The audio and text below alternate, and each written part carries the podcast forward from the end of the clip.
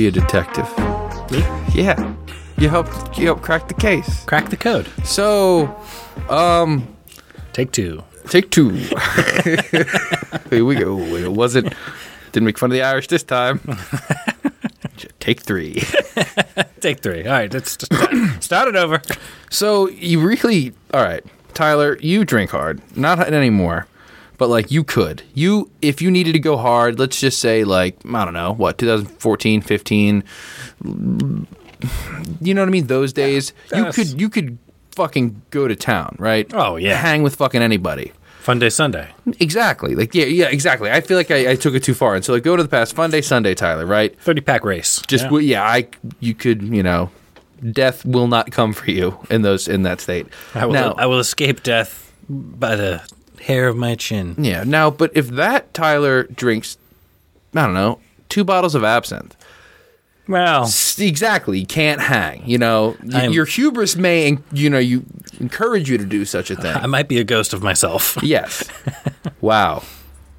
Ghost ghost of yourself. It makes it makes a lot of sense, you know. That the white background of the Sisterhood of the Traveling Shirt shirt makes a lot of sense here. I'm currently a ghost of myself. We have some wicked spray tans on this shirt. We really, really, really fucking do. I look disgusting. I feel disgusting right now. This is the second take of the show. Um, so a doctor told me if I didn't smoke weed, I'd die. Right now, um, I'm slowly finding out that this doctor who was not wearing a lab coat was wearing a pullover fleece, which you know. Anybody in a pullover fleece giving medical advice that is not on a field of play in some sort of sport, you know what I mean? Mm-hmm. They're selling you drugs. I'm high on drugs right now. I have in my pocket here this uh, this vape pen. Wow, it's really sinking in where I am mentally. I bought this today. This is this is new. Don't hit it. What are you doing? No, I'm not. I'm not. No, no, I'm not. I'm, I'm not. I swear to God. I swear to God. I, I put it. I put it in my mouth to play with it. Was that? This is a reverse hostage situation. Jesus Christ, that sneaks up on you. Yeah, okay. Yeah, I needed to do a take. I thought I was having a stroke again. And uh yeah, just like we did what was it like the boys' room the other day? I had to like take a hey, let me take a break. I'm not feeling good. Oh, I can't imagine what's wrong with me. Yeah, I think it's because I'm sucking literal pure high test. This is gasoline. Uh, yeah. out of a pen. Um, so I'm sorry. Uh, I have nothing to offer you. Again, this is a reverse hostage situation. I want everyone to leave. I, I need everyone to go. I apologize. This is all dawning on me as we are on the air right now. I've turned the video cameras off that were supposed to mm-hmm. be. Yeah, sorry about that, man. Hey, you know we We all make we all make mistakes, but my mistake was given to me by a doctor. Um, was and- his, was his name like Doctor We Add Doctor Feel Good. Doctor it was a name Doctor Doctor Love. Doctor Bret Michaels. Like, oh fuck. Um, no, I man. I've I've done it again. Oops, I've done it again.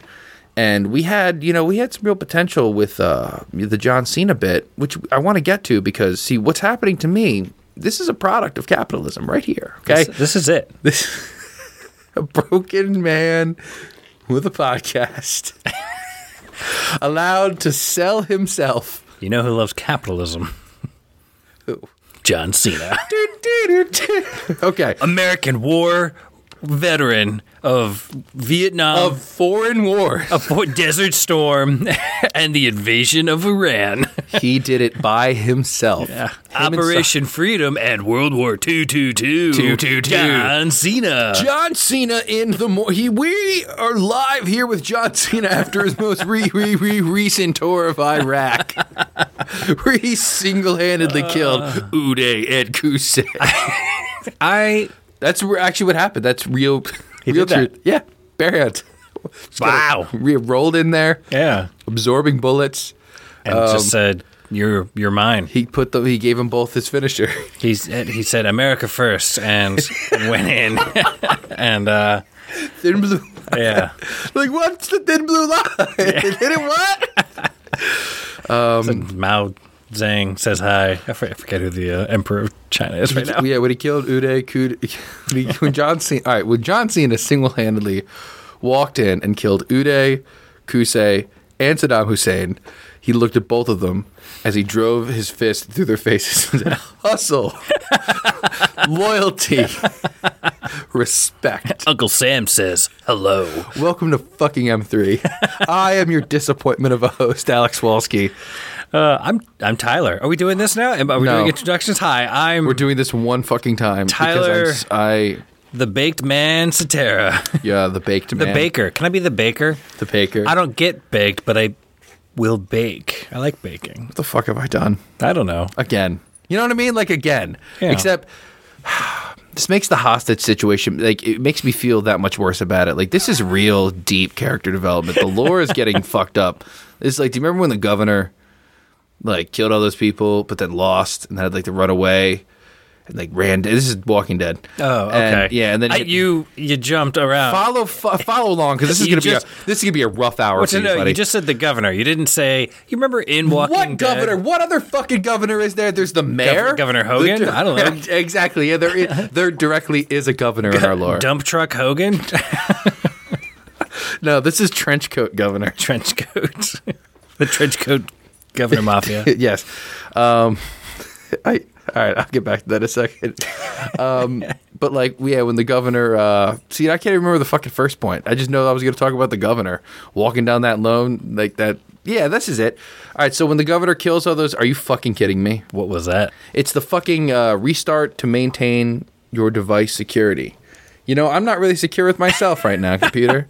I'm not secure with anything I've done. I have wasted the time and energies of the people who work so hard behind the scenes. What the fuck? Stupid fucking computer. We're leaving all this in. They need to Yeah. understand. This day is Horrible. is is this. It is nine o'clock, and we're six minutes into a mainline M3. Shut up! Can you mute your? I'm trying. Oh my god, that's this day. I woke up at six a.m. to diarrhea all over the floor, and then our AC went out, and I, I took the dog to the hospital. My job was going a nightmare. You know, today's just been that kind of day, and that's fine. Sometimes those days happen. Sometimes it happens, and then you have a podcast. My kid's been throwing up for the last two days. God, let's just let's he- just put it all out there. Has your kid also been eating cicadas? I feel like I've been eating cicadas. God damn it, dude. Welcome to M3. I'm, I'm your disappointing host, Alex. and I'm the baker, Tyler. Well, that shit. I I've never done this. I've never had a, a good like call sign. It's I'm all staying. I'm call, I'm Iceman. It's all staying. it's all staying. All the bits are being thrown out the window. T- John Cena's a fucking commie. Tankie commie. I. I. What the fuck did I do, man? I don't know. You want to go to the John Cena thing? I'll explain the John Cena thing. But why? Like, why? But why? why? You know? Why? why go into the John Cena thing when the John Cena thing is going to go right back into us? I, my name is Alex Walski, and I'm the host of M3. and I made a mistake tonight, and I'd like to publicly apologize um, to to the Wesley Foods brand, who is so kind enough to sponsor me and give me their bottles of water. they only make me pay four ninety nine a case, which isn't not bad. Could be better. I mean, you pay for water out of the tap, right? it could be a little better. I don't know how I don't know how your Pasadena tap water is. Here in Bowie, it's fresh. Don't fucking lie to me. Fresh. We got the best water. I don't Best know. fucking water. yeah, like last last episode was full of gold. There was a bit where I called the mayor. I don't have the chops to call the mayor tonight. I'm sweating. Eh, well, to be fair, it's 90 degrees in my house. Is that what's happening? Yeah, it's Am I? Is this a fucking mix of just delirium from this absolute murder pen that's in my pocket that I just still? I'm not going to throw it out. I'm going to finish it. Here's what I'm saying. Let's just take a bunch of DMT I've and hit it. record, you know? Have you done DMT? No. Did- I've done DMT twice. It's ridiculous. I don't even really know what it is. It smoke? You smoke DMT? I guess you can. I smoked it. You can do it maybe other ways, which is probably I don't know. It's the most ridiculous drug I've ever taken. Trying to smoke and lick DMT. Let's lick DMT. It's the one drug that record, nobody you know? should take. It's, uh, what was the one where you, like, people unzip themselves? Uh, What fucking ketamine? I think we no. I think we might have discussed it. The one they sell on the boardwalk. Crocodile? No, Selling the oh spice. yeah, was that what it Do we- was? like the fake weed? yeah, it's Yes. fake weed. And that Yeah. one, that one was good. Fake weed and spice. Yeah, We should just- McCormick. what McCormick? I can't. Oh, they more monuments. They, they can they can look at this absolute monument to a failure. Like, oh, they're probably just wrapping up the podcast right now. You keep talking. I'm shutting this door. No, shut the door. And I, I literally, gra- I'm going to grandstand for a minute, guys. We're 10 minutes into this episode, and I'm cutting absolutely fucking none of it. This is what you get. I'm doing my best. I'm doing my fucking best here to to deliver. Um, hearty, No, I don't. I, I'm. You know hearty meals. how fucking fitting is it that the one episode where I'm talking about Jeff Hardy showing up high as fuck on heroin and not being able to fucking wrestle Oh, this that is match. funny. Yes, this is a special episode. This is a special episode because I unbe right, accidentally, accidentally maybe maybe took too much medicine. And that's that happens. You know. Yeah, I've been taking these magic blue pills for my mouth. and uh and on the label there's a very large warning that says like don't lie down for 10 minutes after you take this pill. And I've never seen that on Don't lie down a for bottle 10 of, minutes. A bottle of pills. wait, like stand up for ten minutes? Yeah. Like just stand up. Yeah, just it says don't sit down. Should I or stand- don't lie down. Maybe I should stand up. I don't sure. Am I standing currently? Should I hit the, know. I should hit the pen more. Yeah. I feel like my phone just went off. I, just, I keep calling my pills blue magic. Like I've never seen br- like they're like bright blue, and I'm not supposed to lay, lay down. It's really weird. I don't know. I'm Right. pretty sure it's antibiotics. and you get a raging hard on, right? And it's twenty minutes. tw- for four 20 minutes or 20 minutes in. Uh, no, it's for twenty minutes. So Just like uh, that's like uh, and then it just and then get it, get it here now. Yeah, you just got to run. You got to run like, with it. immediately. At the But I can't lie 20 minutes. down. But at the Oh, uh oh, you get it. Okay, all right. you boner pills, but you can't lie down because you'll get crazy sick. And you know the the pills last ten minutes, but you can't lie down for ten minutes.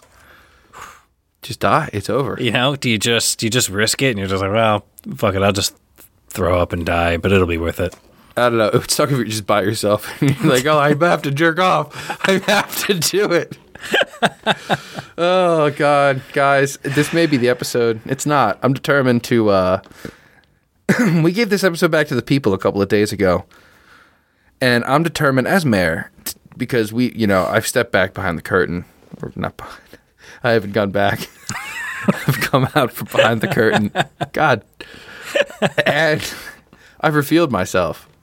So like how if I'm gonna run, you know, this this fucking campaign, I can't lie to the people, Tyler. You can't. You gotta tell them the truth. Yeah. The truth is, John Cena is a goddamn communist, and He there's is. nothing we can fucking he sided do with about it. China. Look, uh, you want me you want me to explain it? Please, I'll explain it. it's time. Everybody knows who John Cena is. We already we already discussed it. World War II, Veteran. Desert Storm, Operation Freedom, WWE. He's a veteran. And WW two, WWE. Yeah, yeah, WWE one, WWE two, WWE, uh, and he's in Fast and the Furious Nine. And he went on a PR stint in Taiwan, and he made a uh, a, a statement that said he loves the country of Taiwan and the people in it. Now, to most people, like I, if I just saw that, I wouldn't have even batted an eye. I'm like, all right, yeah. Well, China saw that, and they said, no, no, no, no, no. Taiwan is a rogue state or rogue province. It's like we own Taiwan. They are not a country. Do not acknowledge them. You acknowledge us as their owners.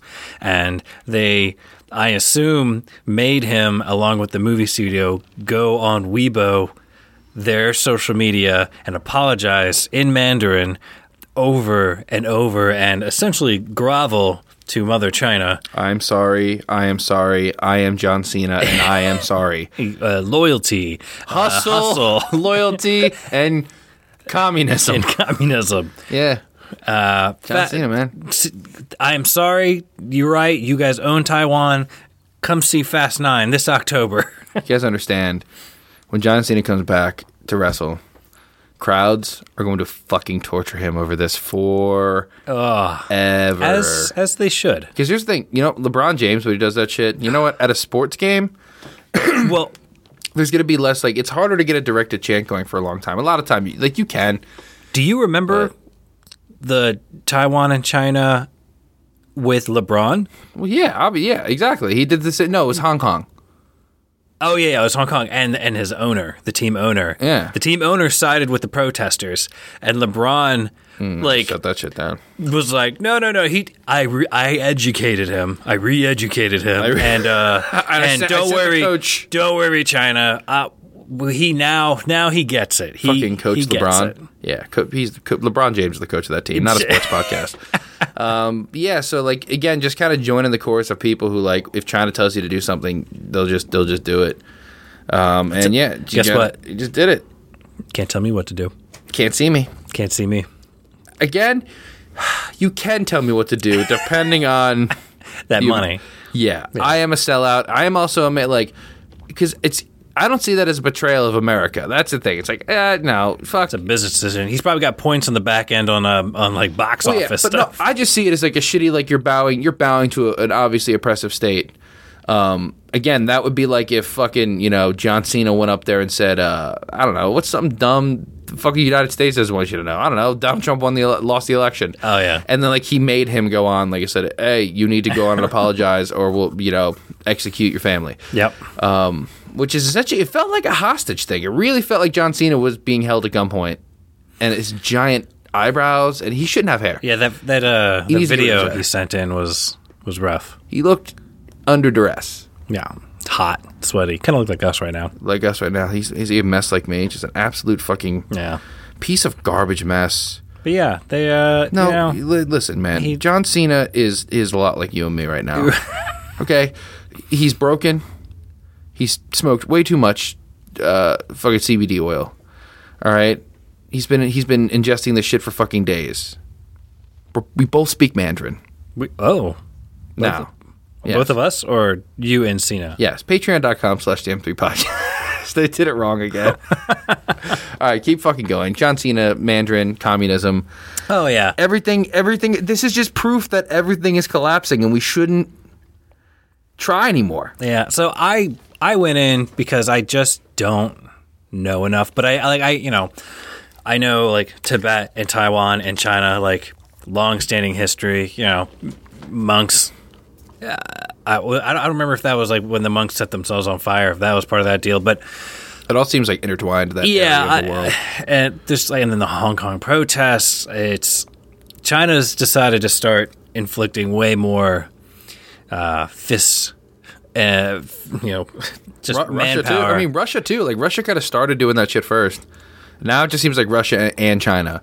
Two Yeah. people we've like historically kind of ever since the, the cold war you know kind of chilled out. I'm not too much for what was it foreign policy and shit like that but it seems like they were allies. Like we, we didn't fuck with each other too much. Yeah. now it just seems like uh now some shit's gonna go down. for a long time it was the uh, I, you know, I called it like um oh god like almost like a, a older sibling syndrome when like you and your siblings get you get older and then like you guys are still fighting like your own kids but then you get old enough to where you can legit hurt each other and somebody throws a punch and then somebody gets a broken nose you're like oh maybe we should take a pause on how how we fight. This And was that the way- that was world war ii Yeah, this was the way you and your brother fought. From what Brett has said to us multiple times, the the regime of Tyler that you inflicted, yeah I, I, the heavy I the not- heavy-handed regime of Tyler. I was not nice. It's okay.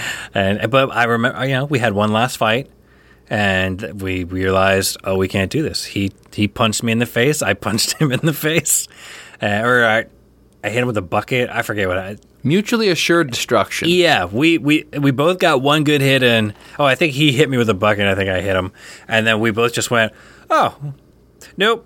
That's it. That's done. And I was like, you know what? I we, I played a prank, and I, I I dumped water all over his girlfriend's car, and then we dumped a bag of flour on it. Oh my fucking god. And then we sat on the roof and waited for her to come find the car. She just got it washed. It was so fucked up. And like all she, you know, she was pissed. My brother was pissed. All of my friends bailed. They ran, and it I lived there, and I was like, ugh. So after a quick fist fight, um, I believe I helped clean it a little bit. and the nations have been at peace Yeah. ever since. you know, living in harmony. But John Cena, one day, John Cena came riding a golden. I don't know what you would ride. Like, what, what's a communism animal? I don't, I don't know. He rides into one of those giant like missile just a missiles. missile Yeah, like you know, into, like the, into the middle of Madison Square Garden. what's the like the surface to air missiles that they put on big trucks and they drive, they drive like mobile Sams or something like that. I don't know. missiles. They're Yeah. all missiles to me. Yeah. Uh, so yeah, it's all wrong. There is no hustle. There is no loyalty. There is no respect. Riding a dragon. There's yeah, there is only John Cena riding a dragon, slowly burning every major arena that WWE runs in until there is nothing left, except for the People's Arena in China. Uh, yeah, because is it called like the no, the People's Oh Republic no no no! of China? See now, this is a new stadium. Oh, Follow it's, me It's here. a new state. It's a new state stadium, right? It the whole state is one big stadium. Well, life's a stage. Exactly. But this is making it more of a literal thing. It's going to be John Cena's house.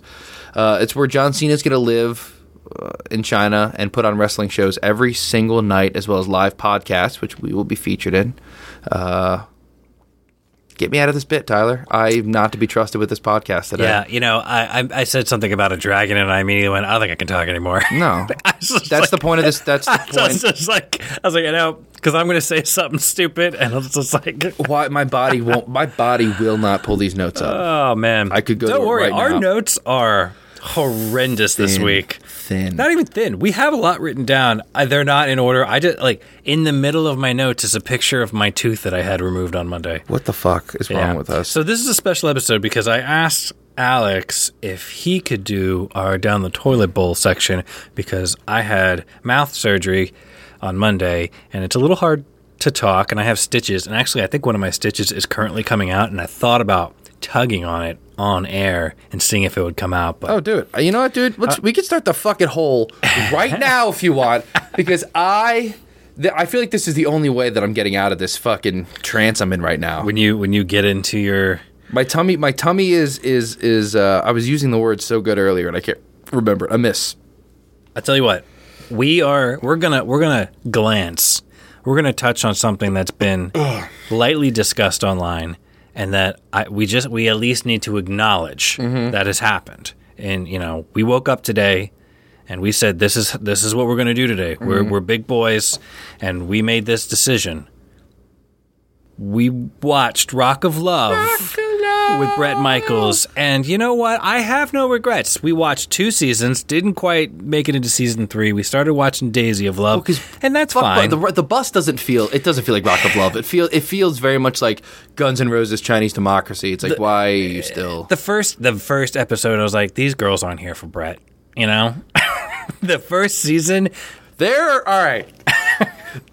that first season, they're there for Bret. there- Some of them, that like in a Rock sense. of Love season one was not a hit. Or I mean, it it became a hit, but like they didn't know that when they were making it. No, it did really well in the ratings. Like it, It- did really well. it exploded because that's between that and Flavor of Love.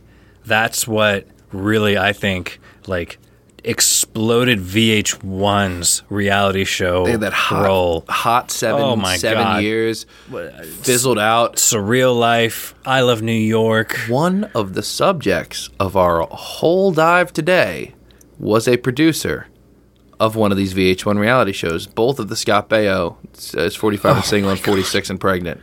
Uh, Mr. Eric Bischoff, who will Scott be a Baio, character. a rampant supporter of Senior President Donald Trump. That's right. Yeah. 45, not four, okay? 45th president. Oh, sorry. I think I think that's the correct way to say it. Yeah, He calls yeah. the podcast like that. M3. is- yeah.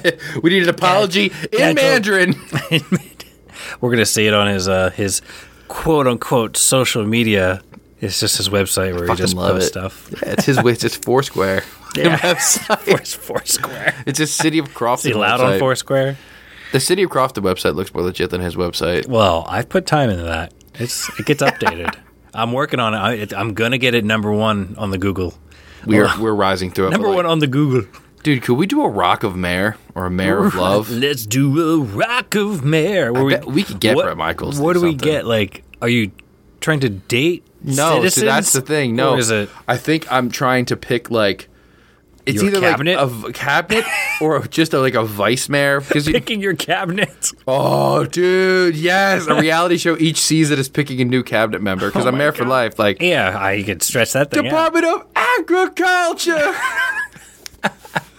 We've got 25 hot young singles here to vie for the position of Department of Agricultural head, head, head. be like Bret Michaels the whole fucking time. Just be like, oh, I, my dick was so hard this whole oh, time. God. So, So, yeah, Rock of Love was just it was. Now, one thing I'll always notice about this old TV uh, is when it's not in HD, when there's the bars on each side. Mm-hmm. That's when it was just. That's when they switched to HD around 08, 09. That's when everything was in HD. yeah. You probably watched it when you went back and watched Charm School. That was probably in full screen without the bars. Most likely. Maybe it wasn't. But 07, you can just tell it was a different time. It was a beautiful time. It was a it was a it was a beautiful Bret time. Michaels, I these women. I think one of the most upsetting things was that these women would spend hours getting ready and looking good for this show Mm-hmm. every episode. And Bret Michaels would show up in fucking flip flops, oversized, really big like pants, and like I realize that style has changed, but I don't care because he he, he even for this time you could have you could have done something. He, a sleeveless shirt, always wearing a bandana, which I I read. or the cowboy. No, never mind. The he had- cowboy hat, If he had the bandana, there's one instance where he's not wearing anything, and that's the phone sex scene where he has the fucking Like sensor sweatpants? Yeah, well, yeah, yeah, exactly. No, he has like the pajamas set up. Yo, yeah. I was watching. I was watching oh with Michelle. God, I forgot about that. We're gonna nice do a much pajamas. deeper dive into this, and we'll we'll get to that project down the line. Oh my god! But you guys need to just it's free on Tubi. Go Yeah. on Tubi. Tubi has so much Free for life. garbage. It's so amazing. So, yeah, we started watching it. and I was like, oh, I'll watch Rock of Love. I was two episodes in.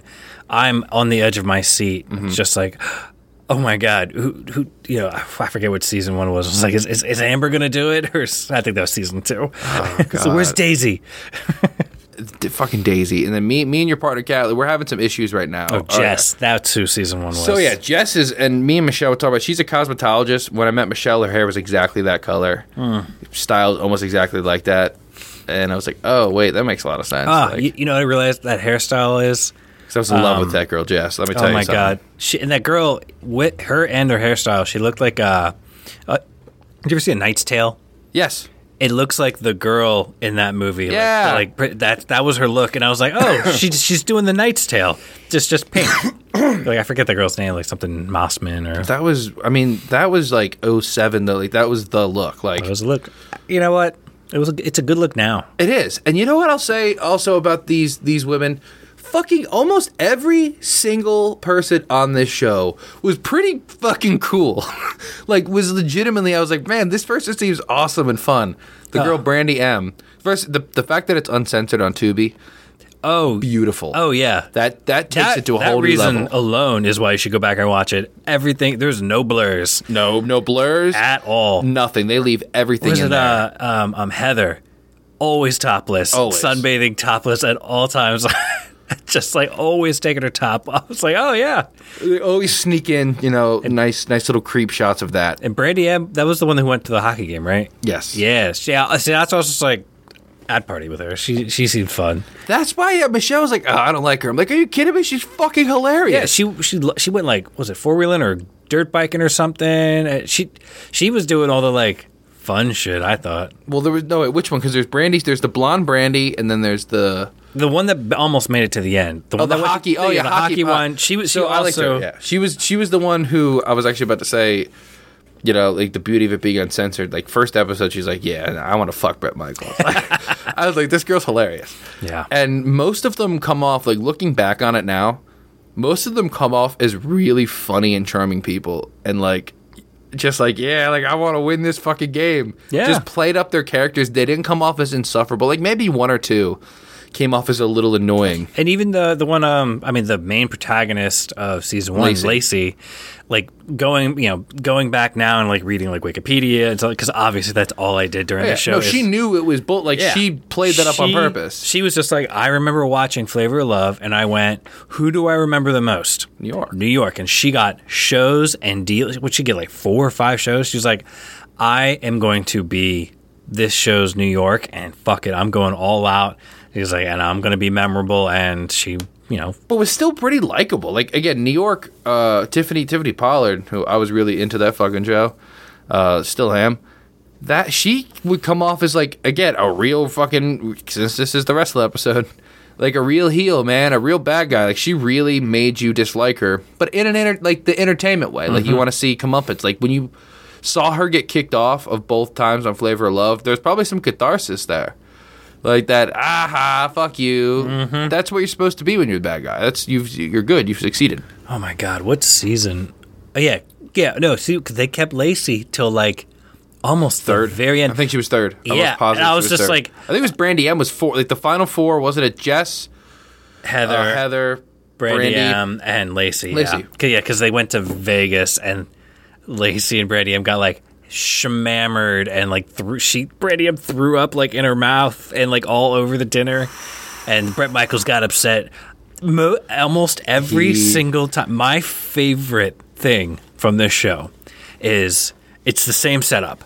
He's like, I'm gonna get all the girls together. We're gonna have a nice dinner. We're gonna have some good food. And he gets all the girls together, and then he will say the most fire controversial shit to get to start a fight and then act like he didn't just start a huge fight. He'll just be sitting there What's like going on? Yeah, I'd be like, let's have a good dinner. He's like, so Brandy, you know, like I heard that Heather called you a slut and that you didn't like that and that you said that you fucked this person and stuff like He that. He loves calling the people together. Yeah. who have had conflict. and then put the conflict right on the table right at the start of dinner and then he just like puts his he looks down and just like is like oh i can't believe this is happening like a dad. He Yeah. treats these girls like he's their dad, and it's so it's so weird and it's it's creepy because he asserts he is a dad He- like he's he is, but like he's these like are his daughters. 45 i think at this Yeah, time you guys are my bang daughters. Is really Yeah. what he's looking for here. Like he's looking for sex. and he's always he's going looking for sex outside working out in the gym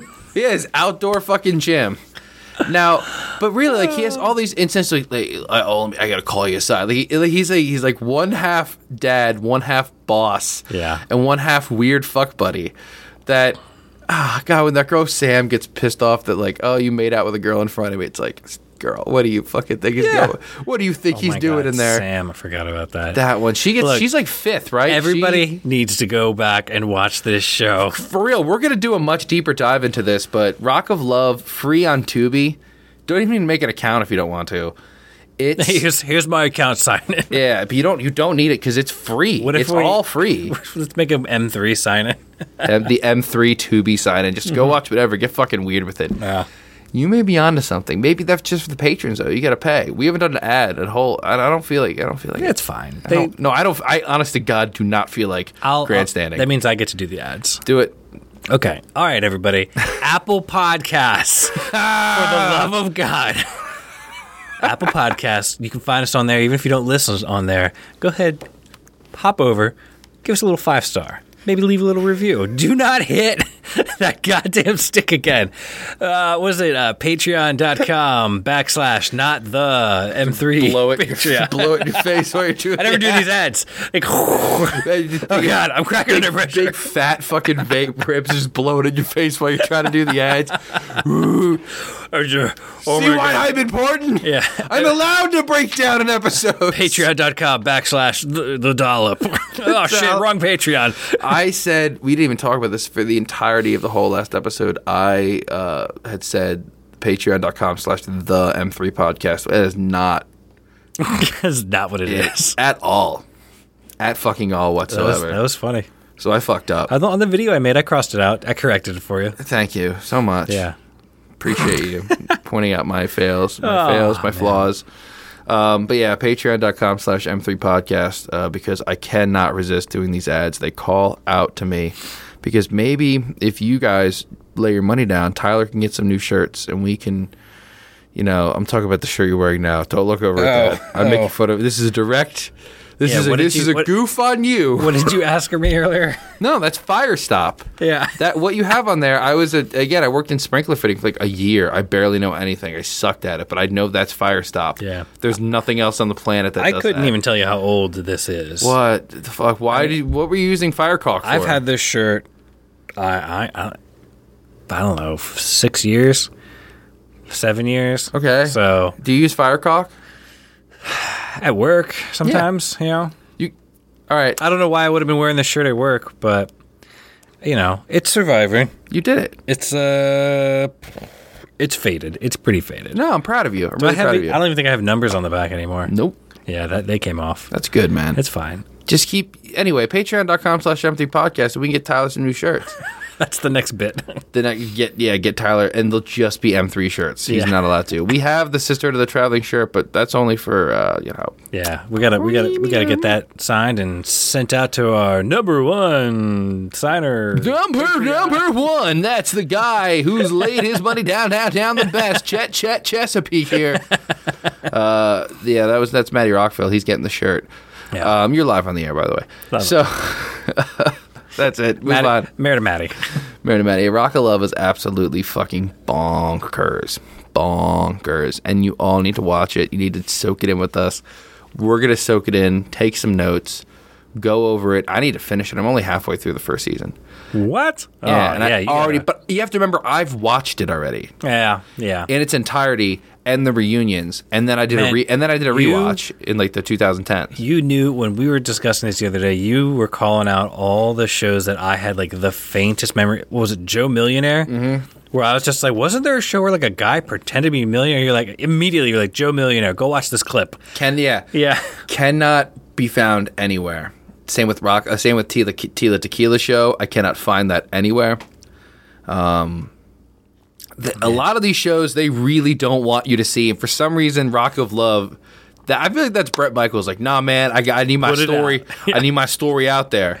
Uh, I right. realized he had how many more shows he so he had three seasons and then he had like two more shows on VH1. Yeah, he had um, Life as I Know It. Mm-hmm. We will be watching these. Um, I think he had one other one. I don't know. I can't wait to go back and listen to these Lacey podcasts because they probably I don't know how, good or bad they are, but I do. I know Big I John's she, on one of them. I think she just interviews people from Rock of Love. That's right? what. It, no, it's like a yeah. It's a podcast about rock of love. She knows what she's fucking doing. which is awesome, amazing. Respect her branding. Like, is it still going? No. Well, the podcast. Yeah. Yeah. Weekly. Hasn't she talked to everybody?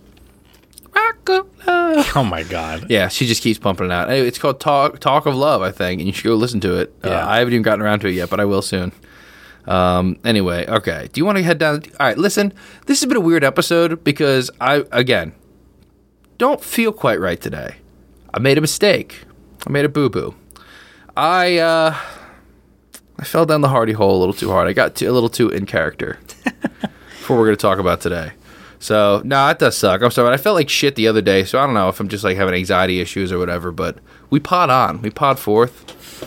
Um, if you would like to file any complaints, you're you're more than willing, you know, willing, excuse me, more than welcome to do that at uh, patreon.com slash m3 podcast. All right, let's do this. File that complaint. Down the hardy hole. Tyler, I asked you today to get a, get a piece of paper out. Paper is here. we're gonna make it. We're gonna make a map as good as we can. We're gonna at least do a diagram, however this goes. Try to document the story that I tell to you as as good as you can. But at the top, I want you to put the end of our story. The end of our story is one Jeffrey Nero Hardy. This is fun. I don't need my iPad anymore. You do not. You can lay it down. This is exciting. You can just relax. Let me tell you a tale. Let me grandstand. Yes. Let me try to save. Let me try to save my part of this episode after just absolutely derailing the second piece of content we've done in a row. Alex, you're on fire, bud. So let's uh, let me let me let me let me take you to the end. Let me know when you write it down. So right, right, Victory Road, 2011. TNA pay per view. Oh, we will talk about that name. Jeff Hardy. I already forgot what you wanted me to write. Just write Jeff Hardy high on heroin. That's the thing at Oh, the end. I'm I wrote the Hardy heroin party You know what? That's in, in the ring. But you, all right, so you put that at the top. So uh, we are going to put how we got there. You've already fucked this up. So that's the cover. That's the cover. Go to the. Right. no, that's that's However we- you need to get there. That's where we end. Then, all right, we get there. We end there. Okay, where are we starting? Well, we- Victory Road? No, no. Victory Road is where we end. Oh. Hardy heroin party. Yeah. So that's Victory the end. Road Is there? Gotcha. Hardy high on heroin, live on pay per view, in the ring with Sting. We're breaking a promise. The and we're doing wrestling. The crow. Ah! Yeah, uh, not a wrestling podcast, but you know what? This is a this is a good story. Oh, yeah, and I just physically can't talk as much. No. And So- the one time that I needed to cover for you again, I pulled a Jeff You're- Hardy. I pulled a fucking Jeff Hardy. It all fits. It all comes together. I can feel my stitches. Yes, don't worry. We're just doing this main episode. I'm going to make it work for him. I'm, I can't. I'm sorry. I made mistakes, Jeff Hardy. Uh, but at least I don't record my own entrance themes. Foreshadowing. Yeah, foreshadowing. So the, Wait, he the did beginning, too, right? Yeah, oh yes, we'll get there. Yep. The beginning of this story it takes place in 1998. Um, can't exactly remember the pay per view. Guess we're doing this off the top of my head. But uh, Jeff Jarrett holds up Vince McMahon for a quarter of a million dollars to drop the Intercontinental Heavyweight Championship to one Chyna, Joanie Laurer. That is where we begin.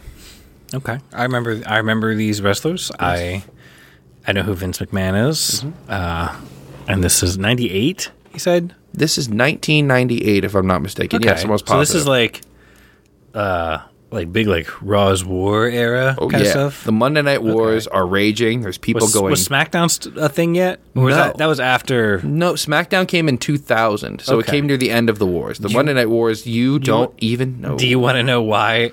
I I think I, as you were getting ready to say, I was Mm-hmm. like, you know what? It's 2000, and you want to know why I knew that? Why? 9/11. The 9/11 SmackDown. Yeah. The 9/11, the legendary 9/11 SmackDown. Everything goes back to 9/11. Mm-hmm. Always. Okay, 98. Jeff Jarrett v Chyna. v Chyna. So you stopped watching wrestling. It's okay. It's all right. I forgive you. Yeah. Maybe you hung on till like 2001, you know, and Stone Cold became a bad guy, and you're just like, I don't want to hang out for this kind of shit. Right when whenever they got ready to buy WCW, Mm-hmm. Yeah. that was when I tapped out. It's just and not even because of that. I was actually kind of excited for that. I think I just like I had a girlfriend, you know. you don't want them. to Oh, Michelle Yeah. didn't know about my fan up Yeah. about two years in. I, I was skateboarding a lot, playing music. I you know, Mm. I just I didn't have time. Stop being cool. Maybe you held on till 2002. Maybe you were even crazy enough to hold on till 2003. If you did that, No. my, hat- my hat's off That's to you. Though. deep into high school, no Exact- way. If, if anybody, if anybody, anybody was able to hang on during those days, bless you. Bless, bless you for what you tried to stay with. The times when there was no one and nothing left. There was no more competition. Everything was gone. In 2001, WWF buys WCW. ECW goes bankrupt. The wrestling scene as a whole dies because obviously it's like you know think of it like video games you know when video games crashed when et crashed video games everybody suffered. It didn't matter if it was little independent video game creators everybody's going to suffer. So in 2001 when essentially two out of the th- you know three major north american wrestling companies go under in the biggest wrestling market in the world everything collapses everything falls apart 2008 all over again. Everything exactly. Everything. This was really honestly, this was the crash of wrestling. The absolute fucking just demolition. Like why did Vince think having no competition was a good idea? Well, pal, I'll, uh, I'll tell you something. Competition ne- needs to bow at my feet. there will be no competition unless I make it so. Pretty much that. Okay. You don't. Uh, this man is insane. Yeah. He looks he's always looked insane. Vince McMahon, we can go back further into 1984. Vince McMahon destroyed what wrestling was. He did bring it into the mainstream. He, he created WrestleMania. WrestleMania brought you know wrestling into Hollywood, but WrestleMania, uh, wrestling used to operate on a system of territories and local TV deals and things of that nature, which Oh, was always which was oh yeah, it was always going to change. There was Mid Atlantic. There was just everywhere in the world was its own territory. What was that Texas guy? The the, the family. The Von Erichs. Yeah, that one. There was Look the me. yes, the Harts. Bret Bret Hart comes. His father was the uh, the one of the Canadian promoters Yeah. in Calgary. Um, yeah, all over the place you can go, and it started with the WWF in the '60s. Vince buys it from his father. Literally begins an expansion where he buys just buys up other st- uh, promotions, TV slots, chokes them, starves them. That's how, not buying them out, starving these people. That's what he was out there doing. Like you have to understand what this meant. Like this was always the goal. There was never a goal to have competition make you better. Gotcha. The goal was always to consume. I am wrestling to the point where you cannot even say the word wrestling on WWE television. It's a big whoa. It's like when you say bitch or shit. you can't say wrestling. No. Oh, interesting. What does WWE stand for? World Wrestling Entertainment. Nothing. Nothing. Nothing. They are WWE. Oh, They stands for nothing. nothing. as does They Vince. stand for nothing, just like John Cena.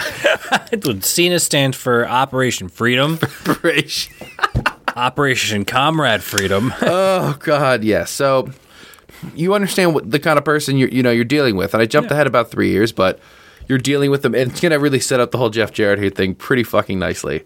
Uh, and I'm actually gonna play. I want to play a clip, but it's gonna it'll be hard to insert it, so we'll play it afterwards. okay. But you need to hear it because it's perfect.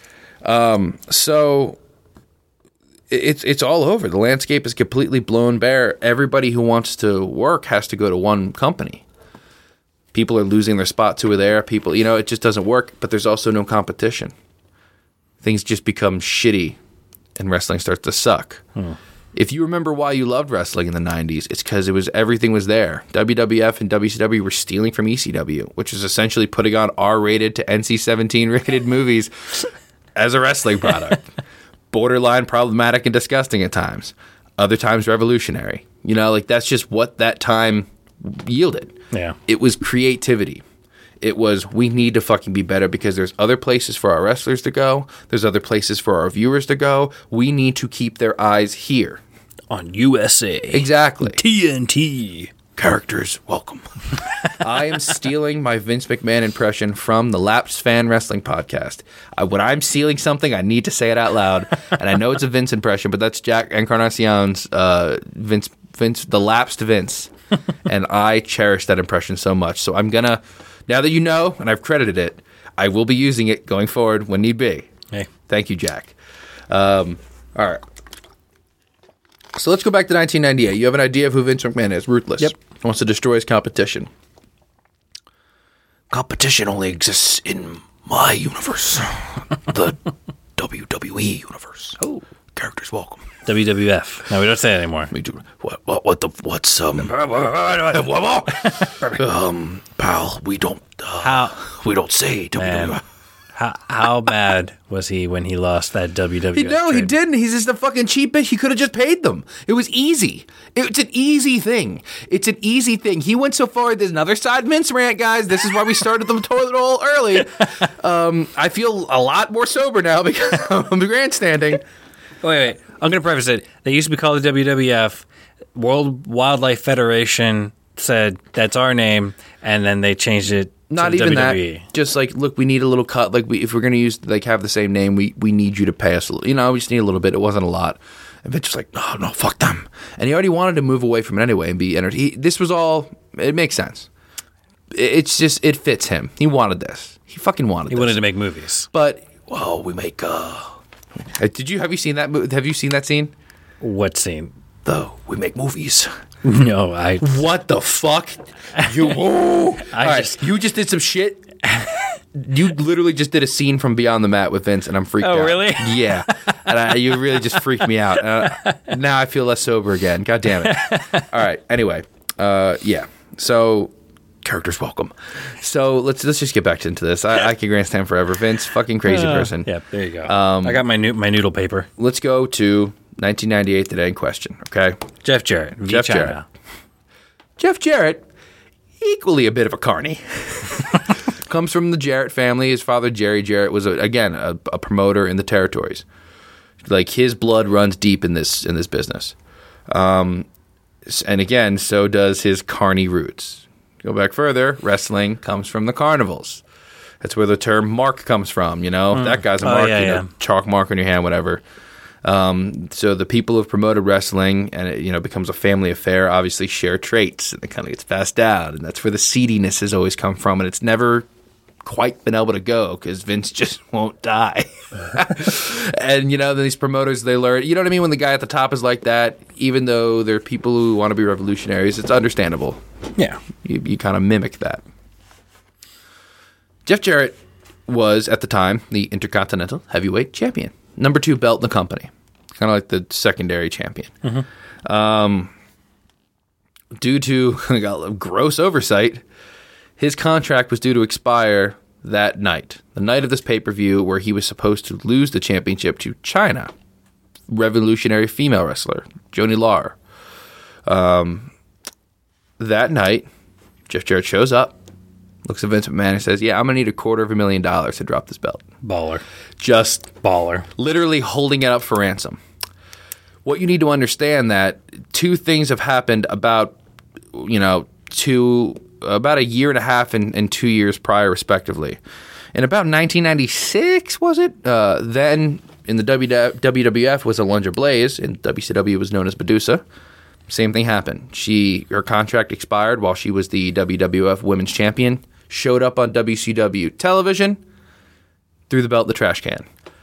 It's very, and then you Baller know, move again. and then obviously the Montreal screw job, where Bret Bret Hart was the WWF champion in the last month of his contract. He was going over to WCW, and they needed him to drop the belt.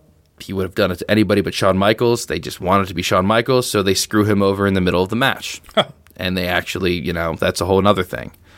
So there's a there's like a precedent set for like what could happen. And Jeff Jarrett's on the other side of this. He's like, I can just I have the belt. I just won't go out there. Just walk away. Walk on television, drop it in the fucking garbage can. You know what I mean? You just Yeah. do all that kind of shit. Um, Disrespect the belt. Disrespect Never. But obviously, and it's it's very easy, you know, if those who are listening who aren't too familiar with wrestling, obviously, yes, wrestling is real. It's work. Uh, it's scripted and predetermined. This stuff here, everything we're talking about, this is the the real t- stuff. this is the stuff that actually happened. That was foul business practices. That the fact that these guys were able to get away with this type of shit, it, it was hidden beyond, you know, under the guise of, well, we're just characters. I'm Vince McMahon, I'm Mr. McMahon, I'm a character. They're allowed to get away with it. Wrestling's been able to get away with so many things for so long because we're characters. It's not real. That's how uh, Hogan won his case, Kind of. I don't fucking know. It's, right? He said, He won that case because he was bankrupted by a billionaire, but yeah. Uh, I think that's his argument. What, what was? Yeah, that was ar- his argument was like, well, no, Hulk Hogan is a character. It's like I am Terry Bollea. yeah, and they're just like, sir, you wore your headband or your your In bandana court. in here, and he's like, well, yeah, my court it's my dress bandana. Yeah, yeah. That's, well, that's because I got to be my character out in public. He's like, so then your character is you? Like, well, no. Yeah. Look, can't see me. I'm in Operation Comrade Freedom. yes, but this obviously, um, you know, during this this this time, Vince was very big on promise a match, you deliver a match. Ultimate Warrior did something similar to this. Held him up for a quarter of a million dollars before a match. But he didn't have a contract. Like he was looking for an extension. Thought he got his way. As soon as the match was over, he got fired. oh, Jeff Jarrett's leaving. You know what I mean? He's going to WCW. Mm-hmm. Doesn't matter. So he gets his money, goes out there and drops the belt, scampers off to WCW. man, quarter of a million dollars. That's A lot of money. that's a lot of money, right? Mm-hmm. I was I was trying to think. And this like, is 1998.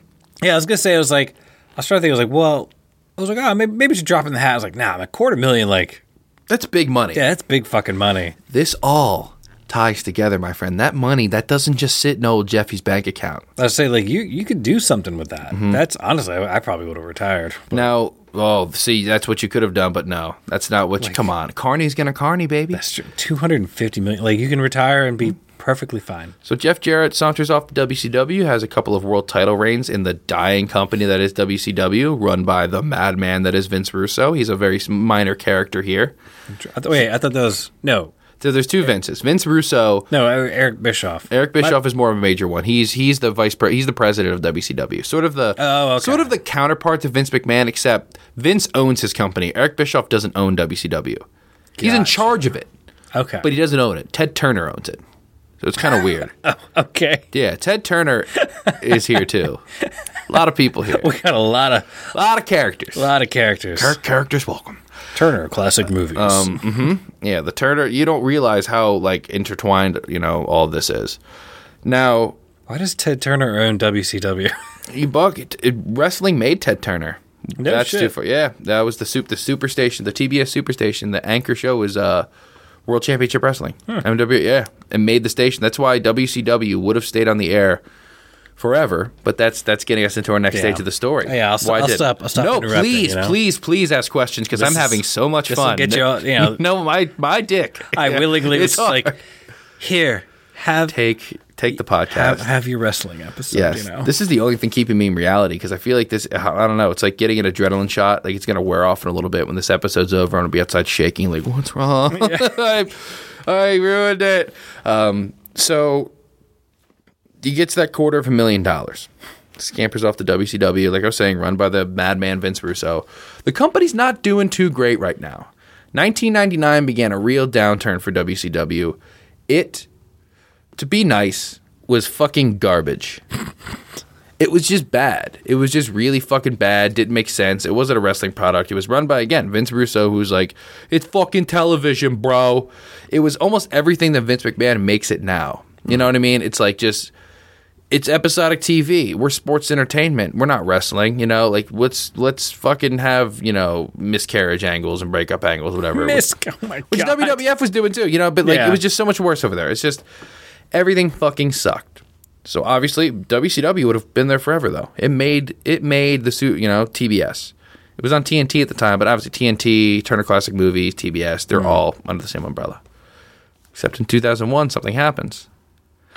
Turner gets bought out by Time Warner. Ted doesn't have a fucking say anymore.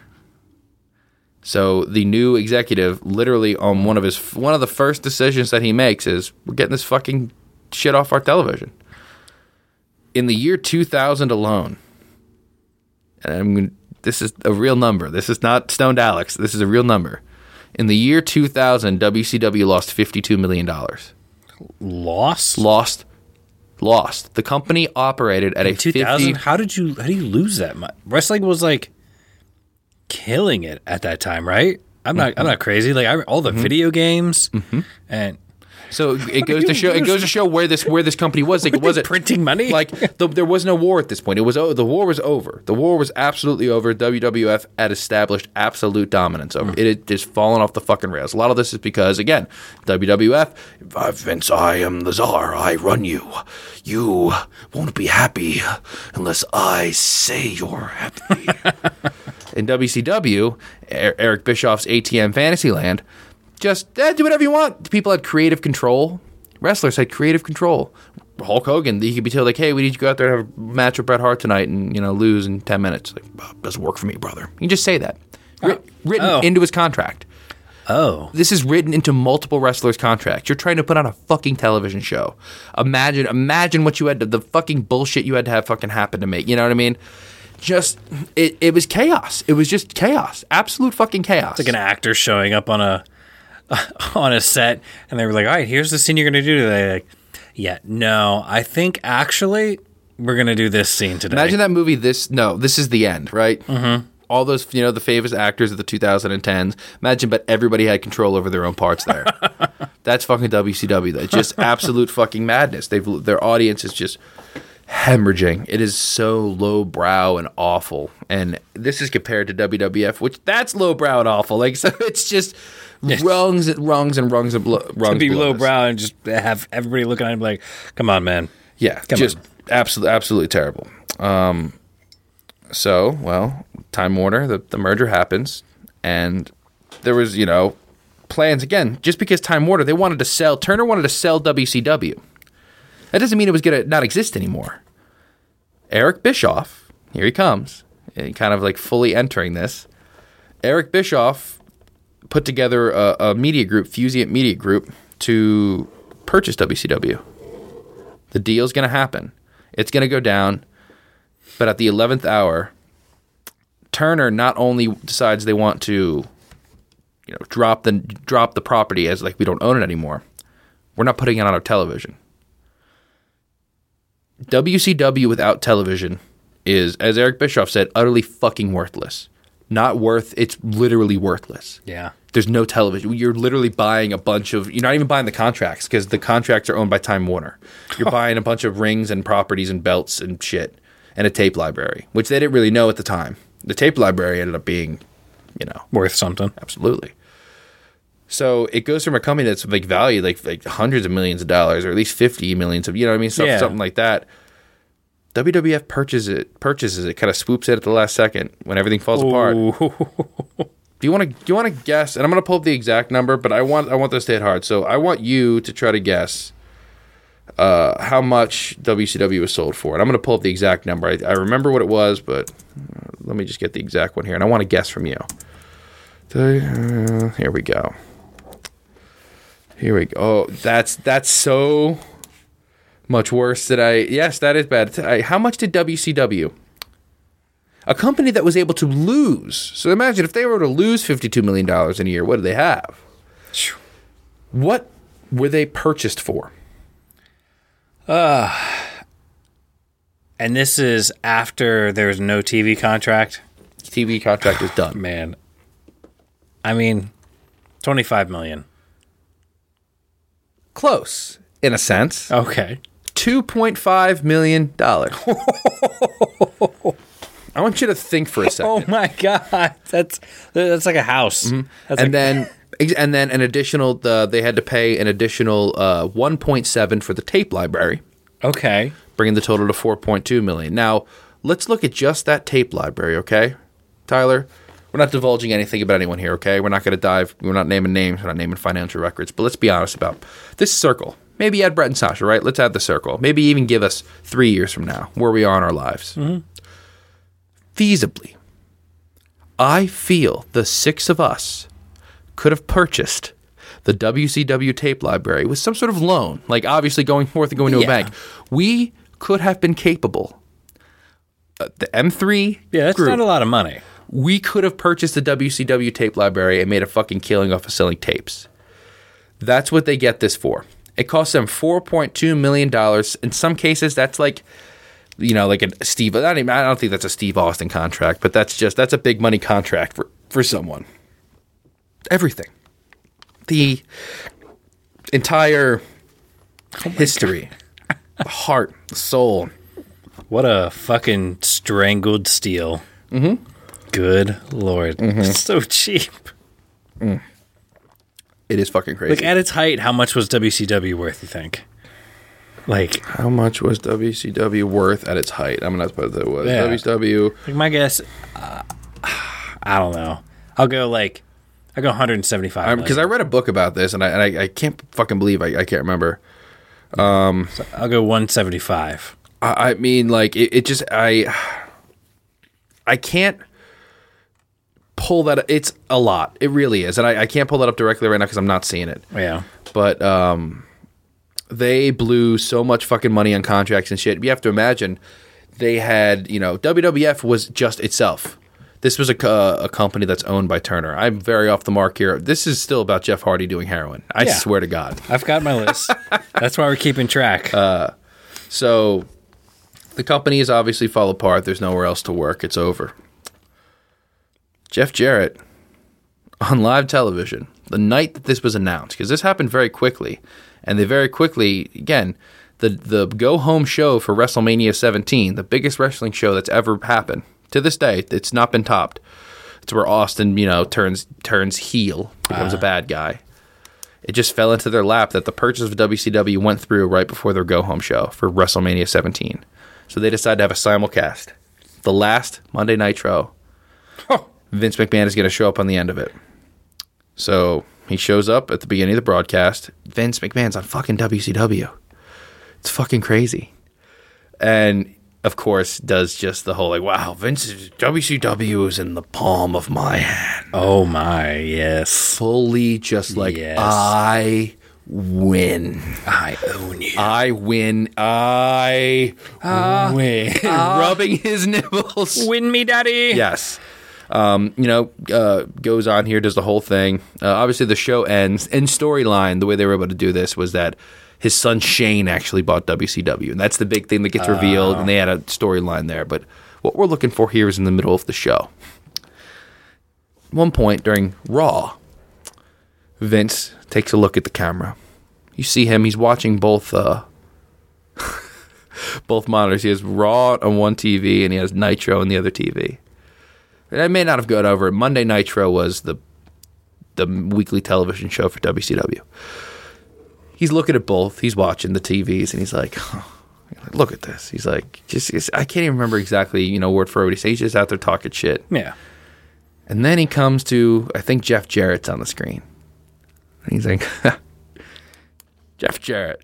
Remember him? Let me take you back real quick. Jeff Jarrett, his his catchphrase in the WWF, he was like a country singer gimmick. It was like J E double F E R double like you know, he would spell mm-hmm. his name like that, you know. Double F Jarrett, and I'm that damn good. Carny. Yeah, just absolute carny shit. But he would say it like that. Vince McMahon on his television show. No one wrote him this script. He's live. The greatest, most almost sexual moment of his life, it has to be. He's staring at Jeff Jarrett, a man whose company he just destroyed. Not his, but like he's destroyed his employment. The only other place he can go work in North America. He's staring at him on the TV and he turns to the camera and he's like, "Ha ha, Jeff Jarrett? how did he say his name? I was like J E double A. He's like, he's like, how about G O double N double E gone? Fires Jeff Jarrett live on Monday Night Raw in an ex- sexual oh. explosion of vengeance. Uh. Jeff Jarrett would not return to WWF television until 2019. Oh, that's a that's mm-hmm. well, almost twenty years. Yes, it was fucking hilarious. Jeff Jarrett sees this. He eventually departs. You know, he saved up a little bit of money. He has this quarter million dollars that he has sitting in the bank, fleeced off of Vince. So it's all over. WCW is in shambles. There's nowhere else to work. The wrestling wrestling business is just falling apart. There is nothing. And on a fishing trip with one guy I can't remember, Jerry Jarrett and Jeff Jarrett, they conceive. This wasn't the name of it at the time. Goddamn fucking Vince Russo, that psycho, came up with it. But they conceive what would eventually become TNA Wrestling. Ah, ha, ha, I remember this. Yay! Yay! It's funny. Tits and ass. Spike. Spike. Yes. Yeah, I definitely thought it was tits and ass. Is that what it stood for? Yes. Oh, okay. Yes. this this company was just the the fucking the DMT or krokodil of the wrestling world. It was just the filthy meth head of the wrestling universe for 2 years. From its very first event till sometime in 2004, this company did not have a television deal. You had to call your pay per view provider. Yeah, this really got you. And it seems so normal to me and just shows how detached I am and how fucked up wrestling has made me. What you had to do to watch TNA, it had a two hour, not a weekly television show, a two hour weekly pay per view that you had to call your pay per view pay per view provider every week, pay nine ninety nine for. yes, every You know single how much week. of a diehard fucking wrestling fan I would have to be in order to like even think about pay. Like, not. It's not even like a necessarily a special episode. Mm-hmm. It's just just the weekly man. what you pay for your Netflix subscription And what year? This was every week. Two, 2002. 2002 to 2004. Yeah, I guess streaming wasn't really. No, this was it. Yeah. This was it. This is what you like that th- and you know what? It worked.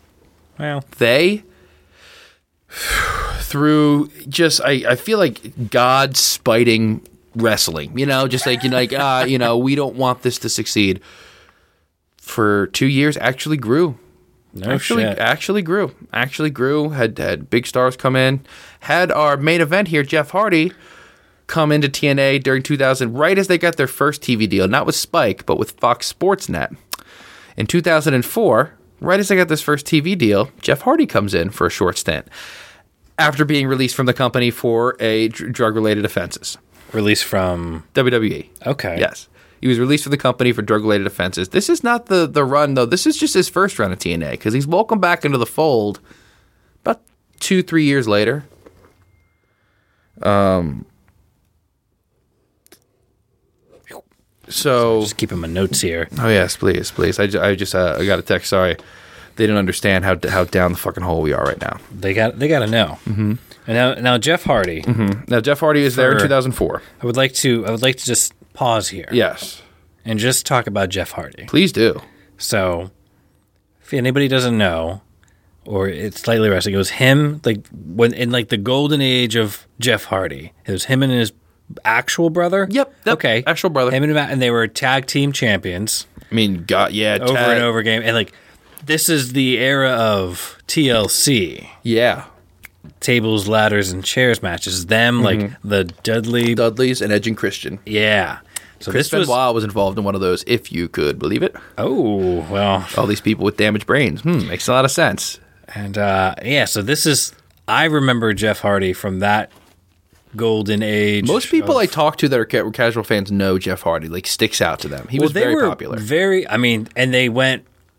If you were kind of like doing the, you know, leaning into that, especially like the the pop punk era of that time. I mean, that's when like Hot Topic and pop punk and everybody like dressing just like, like, like Hardy. With Hardy Boys or Hardy Brothers? Hardy Boys Hardy Boys. Mm-hmm. with Which- a Z. Yeah. Oh, okay. Yep. That's a whole nother thing. They kept the Z forever. Uh, all right. they didn't need to. Yeah. Oh, were they going to get sued from like the the book? I don't. like, Continue. Um, but yeah. So like, I this is this that's the look and the golden age and that so that that must have been like late '90s then, right? Is that when they were? Yeah. Okay, because I'm trying to remember when I tuned out. So late, they were a tag team late '90s, early, t- and then early 2000s they split up, Okay. and they both again had respectable solo careers. They really did. They really made why, themselves. why did they separately. split up? Just done doing the tag team thing. Because in WWF you split you split up because tag teams are born to split up. It's just dumb fucking Yeah. thing. I don't know. It was really stupid. It was it seems kind of tricky when your entire gimmick with the tag team is like, well, like, did the Dudley boys break up? yeah. They went out to do they everyone did Edge and Christian, but like they all kind of went on to do their own things, and more Yeah. people were successful. Edge than and. Christian splitting up seems fun. They don't seem as tied to each other. Like Yeah. The other two groups seem like like literally your whole sh- you guys are like dressed the same. Every tag team you know is broken up. Yeah. So- it's every single It's one. just, I mean, best tag, t- obviously the best tag team ever, Rock 'n' Sock Connection. Yeah. Okay. Doesn't really count, but kind of counts, I guess. It, it counts. Did they win? That doesn't make it count. Did they did they win a tag team belt? no. No. No. As far as I know, they didn't. Well, Maybe I could be wrong though. Anyway, not a wrestling podcast, guys. We're getting to heroin here. Okay, it's almost heroin time. Actually, Just- I just wanted to. I, yeah, we're good. I just wanted to. I love the Candyland like fucking map. You've, it's actually you made a board game of this. Um, all right, so where, where are we at here? We were at uh, 05. Hardy. He's been he's been kicked out. This guy gets arrested for drug related offenses all the fucking time. Which, To this day, still like he did a year ago. Okay, it's a very regular occurrence for this man, yeah, that's amazing. and that's yeah, that's like not okay. Like How is it's he not just getting thrown in jail? the Hardy boy, you know. He's- damn it, damn it, damn it. He does. He does. Do it swanton and! He asked. He asked the cops like, "Well, jump off of something, man, for charity." He's like like looking jackass. Like, mm-hmm. let me get out of this ticket. I'll shove I'm a rocket up my butt. And, so surprised he Do a has a Mar backflip. Jared. So surprised he has a Margera. Um, believe it or not, Matt Hardy had more of a Margera than Jeff did. So, but that's a story for another day. yeah, um, that's. I. I need to get another surgery, and then Right. I'll, I'll allow this. um, but pretty much, you know, what you're noticing here is Jeff Jarrett was forced to create this abomination that was TNA, where these re- these drugged up wrestlers were allowed to go as their refuge after being fired. It was sort of the running joke was, uh, you get fired WWE, you just go there. It got to the point where that company would actively take their homegrown talent and uh, push the WW WWE guys above them just blatantly. It was Ooh. fucking hilarious. Booker T came in, Kurt Angle came in, Ke- Kevin Nash came in, Scott Hall came in, all these old wow. fucking dudes. Yes, in 2007 doing this shit. Like, oh, oh seven. yes. Oh my god. Like just uh, this Like- company had fucking homegrown talent like Samoa Joe, AJ Styles, fucking uh, Frankie Kazarian, like these incredible main event level guys that just got pushed. You know, I know. I know AJ Styles. I know that name. Hmm? he's around now. He's one of the old timers now. He made his way to, to the Fed because you know you can't get away from Vince. He I get you eventually. so you you get a sense of what this fucking company is. Okay, well. Jeff Hardy eventually leaves and, and you know goes back to WWE WWE excuse me it's now changed uh, becomes a world champion there. Actually has like more success. Yeah, he's he won the world oh, three world championships, two WWE titles and one world heavyweight title, or could be the other way around. They have two world titles there. It's very weird, very stupid, but nonetheless, those are world championships, top belts. Did it on three occasions, and that's really good. In like 2010, he's released again for drug offenses. Who will take our dearly departed Jeff Hardy now? Who will take him? He goes back. TNA in his pres in his absence has just fallen further and further out of just everyone's fucking. I think at this point they're off Spike. No, they're still on Spike, but um, I feel you got to really want to try to get off Spike. they were kicked off. They still were. It happened. They got kicked off. Yes, they're not Oh on Spike. God. They got kicked off. They're on AXS. The, the the company that owns them had to buy AXS so they could be on there. It's a big oh thing. Oh my God. Yeah, they got kicked off fucking Spike. So Hardy goes home. Hardy stumbles his way home to TNA to have just the run of his lifetime. They let him record his own entrance music, which is god awful. They let him design his own world title belt, which he wins. Wait, Yes, they don't have like a designated belt. they do. But they just decided, They let him design Yep. his own. yep, yep.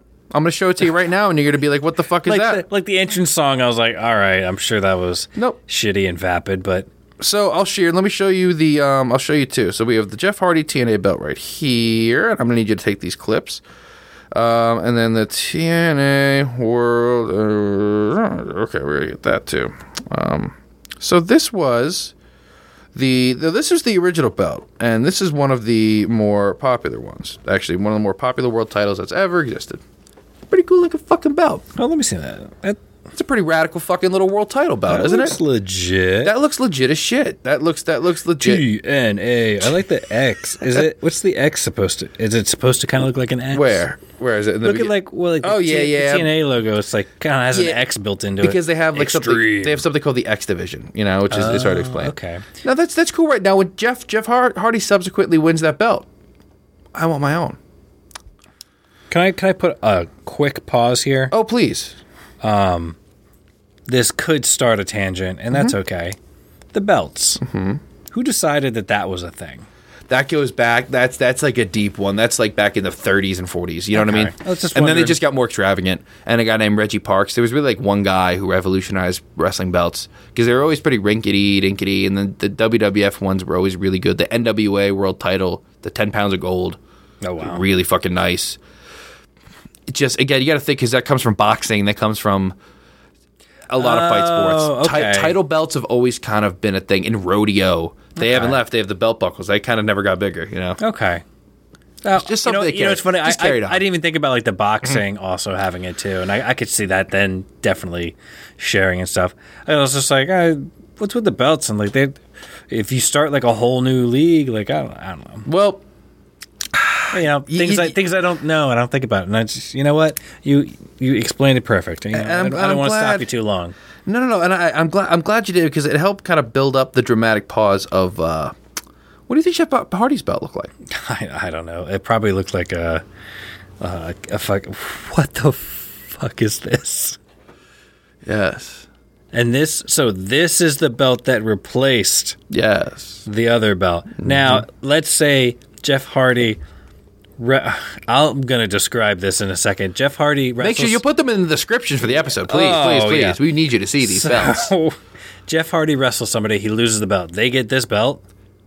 There we go. That ties into the next thing. So, Okay. Bef- let me describe this for a yeah, second. go ahead. So the belt you showed me before. If anybody's seen wrestling, uh, The big, the big gold Yeah, belt. it's It's, the- just a nice gold wrestling belt. It's cool looking. Yeah, and you'll have like one big centerpiece, and it's usually pretty intricate, and probably has like maybe you know the name of the whatever they want, Yeah. and like the logo, and you know it's nice stamped gold, and then you'll have a couple of like uh, almost like plaques around the belt, maybe with like know, Side plates. you yeah, side plates. You might have some other information, maybe historical stuff. I don't know. I don't know if it's like a Stanley Cup thing where they put names on Sometimes on some belts, yeah. Okay. You know, mostly like the more like the Japanese belts, they do that. It's more sport Okay. based. But which is that that's kind of cool. I, I would do that. Um, black and gold is seem is usually like the Yeah. color scheme. for- white occasionally, Yeah, a, re- a yeah. red, nice red strap on some of them. You know, maybe a silver. It does. There's nice little changes. Okay, but Okay. yeah. This belt looks like a a, a clown also was a sheriff. it is purple with like sheriff badges as the placards. and then I don't know, is this a lion as a centerpiece That's or his like face. That's Jeff Hardy's face. Jeff It's Hardy's- face. That's his face. Yeah. it looks like a um, a warthog with a lion's mane. Is the best description, but yet also I don't know. It's some what's a the, the uncanny valley uh, term where it's just like I can't quite place it. It's kind of not real. Right. What it? yeah. A custom And these- champion. these that's, his placards- custom, that's his custom. That's his custom belt. They don't match. What are these? What is this color scheme? There's orange. Now you got to The think color orange is just off to the side eh, somewhere in a circle. Oh yes. For what? Like Yeah. what's that? Yeah, it is. What is that color orange? That's orange. What is this color blue? That's blue. Nothing ties together. It all ties together, baby. It's all what together. are these faces? This is horrific. Yeah. Yes. This Now- is why you don't let people on drugs design design anything. things. That other belt you showed me was beautiful. It was. It was great. You know, Now this is Carny you magic. you oh Carny Magic. You want to talk about Carny Magic? So the rest of this, how this all finished and no one died. That's that's true Carny Magic. This belt. Now you know what? If that's just Jeff Hardy's belt, you know what? There have been personalized belts in wrestling before. It's happened. Um, it's actually funny. The big gold belt, the one that's all it's based off of, that was made for Ric Flair. It was. Okay. There was a different belt that was made for him. He had a, you know, he wanted a big fancy one for himself in, in storyline. Ted DiBiase had the million dollar championship belt because he could never win the WWF title. So he's like, well, I'll make one on my own. And he made the million dollar one. It looked ridiculous, but it, again, it makes sense for the character. Steve Austin, he had his own belt that had like the smoking skull on it when he was champion for a while, like his oh, own really? personal, yeah, like his badass personalized belt. When they lost the belt, oh, one more I forgot. Daniel Bryan had a, a belt made out of hemp. It's actually pretty cool for when he was doing the Eco Warrior thing. But again, when all these people lost their belts, they go back to the other one. I believe it's four other people held this belt intertwined with Jeff Hardy. This was their world title for two, like just two years. That was what their world title looked like. they kept this. They just kept this. Why this. did they keep this? on the night in question that we're bringing to the main event of Victory Road 2011, this belt is is held by the icon Sting. He oh has this over his fucking shoulder. One of the greatest wrestlers of all time that Vince never got. He got him for one match, but never got him. He went to TNA. Instead, Sting Steve went to TNA. He, he went to he eventually went to WWF in 2015 for one match. for one match. Okay. Yeah, now he's in AEW. That's it. Also, He- like, how old is he at this 62 point? now. He is 52, 52 at this point. Because I feel like He's 52. when I was watching wrestling, I thought he was old then. Yeah. He was always, he's been around, Sting has been around since the 80s. Oh, okay, yeah. Mm-hmm. And Sting's, if anybody doesn't know, Sting's the one that has like the crow. Yeah. Bit. But you got to think, when he did the Crow bit, he was already well into his career. He was almost like 15 years into his career when he became the Crow. Maybe give or take, yeah, 85. He started doing the Crow in 97, like Okay. 84. So, like, yeah. Um, well, it, at this, is he still doing that. He's bit. always he's never stopped doing it. I mean, I wouldn't. That's your. No, it's really good. It, it's like Kiss taking off their makeup. Like I don't care how ridiculous he you was look. Surfer. Don't Sting. take your makeup off. He was Surfer Sting for a while. That's like, ridiculous. You wouldn't believe it, like with the big flat top and the you Oh know big tassels. Like the, you, know, what? If you find a good gimmick, you just just stick with Uh-huh. But. Surfer Sting was good too. Like that. No, it was weird. Him. It makes sense when you go back, and we can go. We'll talk off air. But it makes him going from Surfer Sting to Crow Sting made sense. Okay. It, it, if you follow the story. yeah. So that's this belt. Yeah, like you Clownery. get this clownery is the core of what this company is. It's a clown company. It's a fucking clown show company where no one fucking knows what's going on. Nobody's in charge of anything. Everyone is in charge of themselves, and the wrestlers can just show up high. I'll give you the Spark Notes version of this, and then I want to explain what happens in the ring. Okay. Spark Notes. Uh, great Pretty much. Yes. yes. God, it got me through so much shit. Yeah. No shit. So Jeff Hardy shows up. Again, notorious drug problems. Been high in the ring before. Has been drunk, but like it always kept it together. Honestly, there's been a lot of wrestlers have been you know high in the ring and shit. And There's actually been a few who have been too too impaired to to you know actually work a match. This is the worst that's ever happened, ever. Um, apparently he just would show up, and since he's a big star, he would just go find some place to hide at the at the building. He didn't need to go out and shake hands, kiss baby. He didn't fucking need to do that. He's fucking Jeff Hardy. Like this company needs him. You know, Yeah. like they don't. You know, it's not the other way around. And apparently he hid until a couple minutes for his match. Comes out. Just like apparently everyone's kind of going over the match beforehand because for those of you who don't know, um, and I can, you know, for those who, for double those who don't know, I trained to be a wrestler for a couple of months. I'd always loved it. I knew how it worked, but then I actually got firsthand knowledge. It's very much like music. Think of it like getting together with your friends and jamming. You can just do that. Me and you can probably get on the drums and guitar right now and jam, and it would sound coherent. Mm-hmm. Probably do a whole show if we had to. Yeah, we can figure something out. Exactly. We'd figure we could figure something out. Call it. We'll call it out there. Call it in the ring. A lot of matches can just be called in the ring with two really skilled competitors. They could put together a whole match without saying a word to each other beforehand. Just doing it all through the way that they communicate. Some people, like Macho Man Randy Savage, who was notorious for this, you could literally plan every spot out, move by move, moment by moment, everything or you know like you could do kind of something in the middle where like you talk about it beforehand like oh we have here's points a b c d e finish couple of cues. yeah but pretty much people like sting and jeff hardy what's the finish that's all i need like what's the finish how much time do we have mm-hmm. we'll get there how we get there go kind of feel it out Yeah. so they don't need to see each other Jam so band style. exactly yes they're, they they are Phish Yeah. they're out there being Phish well Belt looks like a fish. God damn, that does look like a fucking fish. That disgusting belt. That is, oh. People are going to see a picture of that on the episode pictures and they'll be like, what the fuck is happening? Uh, horrendous things are happening. So they don't really need to talk about anything. So they, they're all kind of coming together, meeting right beforehand. There's the agents who kind of help them put the match together Sting, Hardy. People are kind of now noticing, like, oh, God. He's like done done and this is a business that's like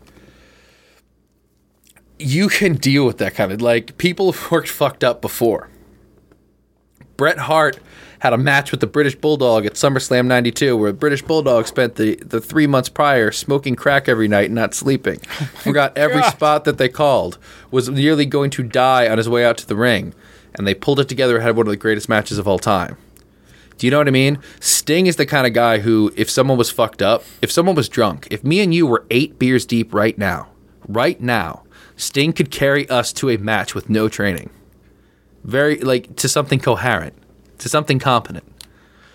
Jeff Hardy was too fucking gone for this. Oh, no. and people are starting to notice it. Let's go to the ring, boys. So we've come to the end of our journey, Victory Road 2011. Now, this journey it didn't really, again, this wasn't some in-depth, you know, I could prove that this directly led to it, but this is your six degrees of Kevin Bacon. If Jeff Jarrett doesn't hold up Vince McMahon for that quarter of a million dollars in 1998, there is no fucking drug house, fucking crack dead wrestling promotion for these wrestlers to go and fuck off like this. Maybe there'd be another one. It wouldn't be run by Jeff Jarrett. It just wouldn't. This wouldn't be fucking happening. So I feel like I've safely departed us. Uh, excuse me, safely brought us here. That's a. That's a board game, the Hardy Heroin Party.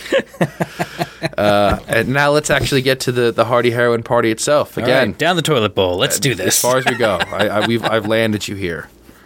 Um, since Jeff Hardy is the challenger, t- traditionally the challenger enters first, followed by the champion.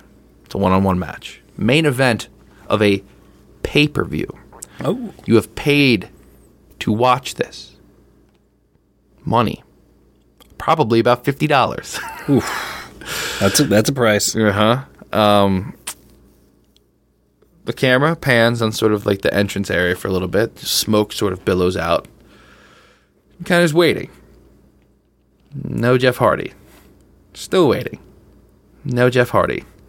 It feels three times as long as it should before Jeff Hardy finally emerges from the smoke. Just looking lost.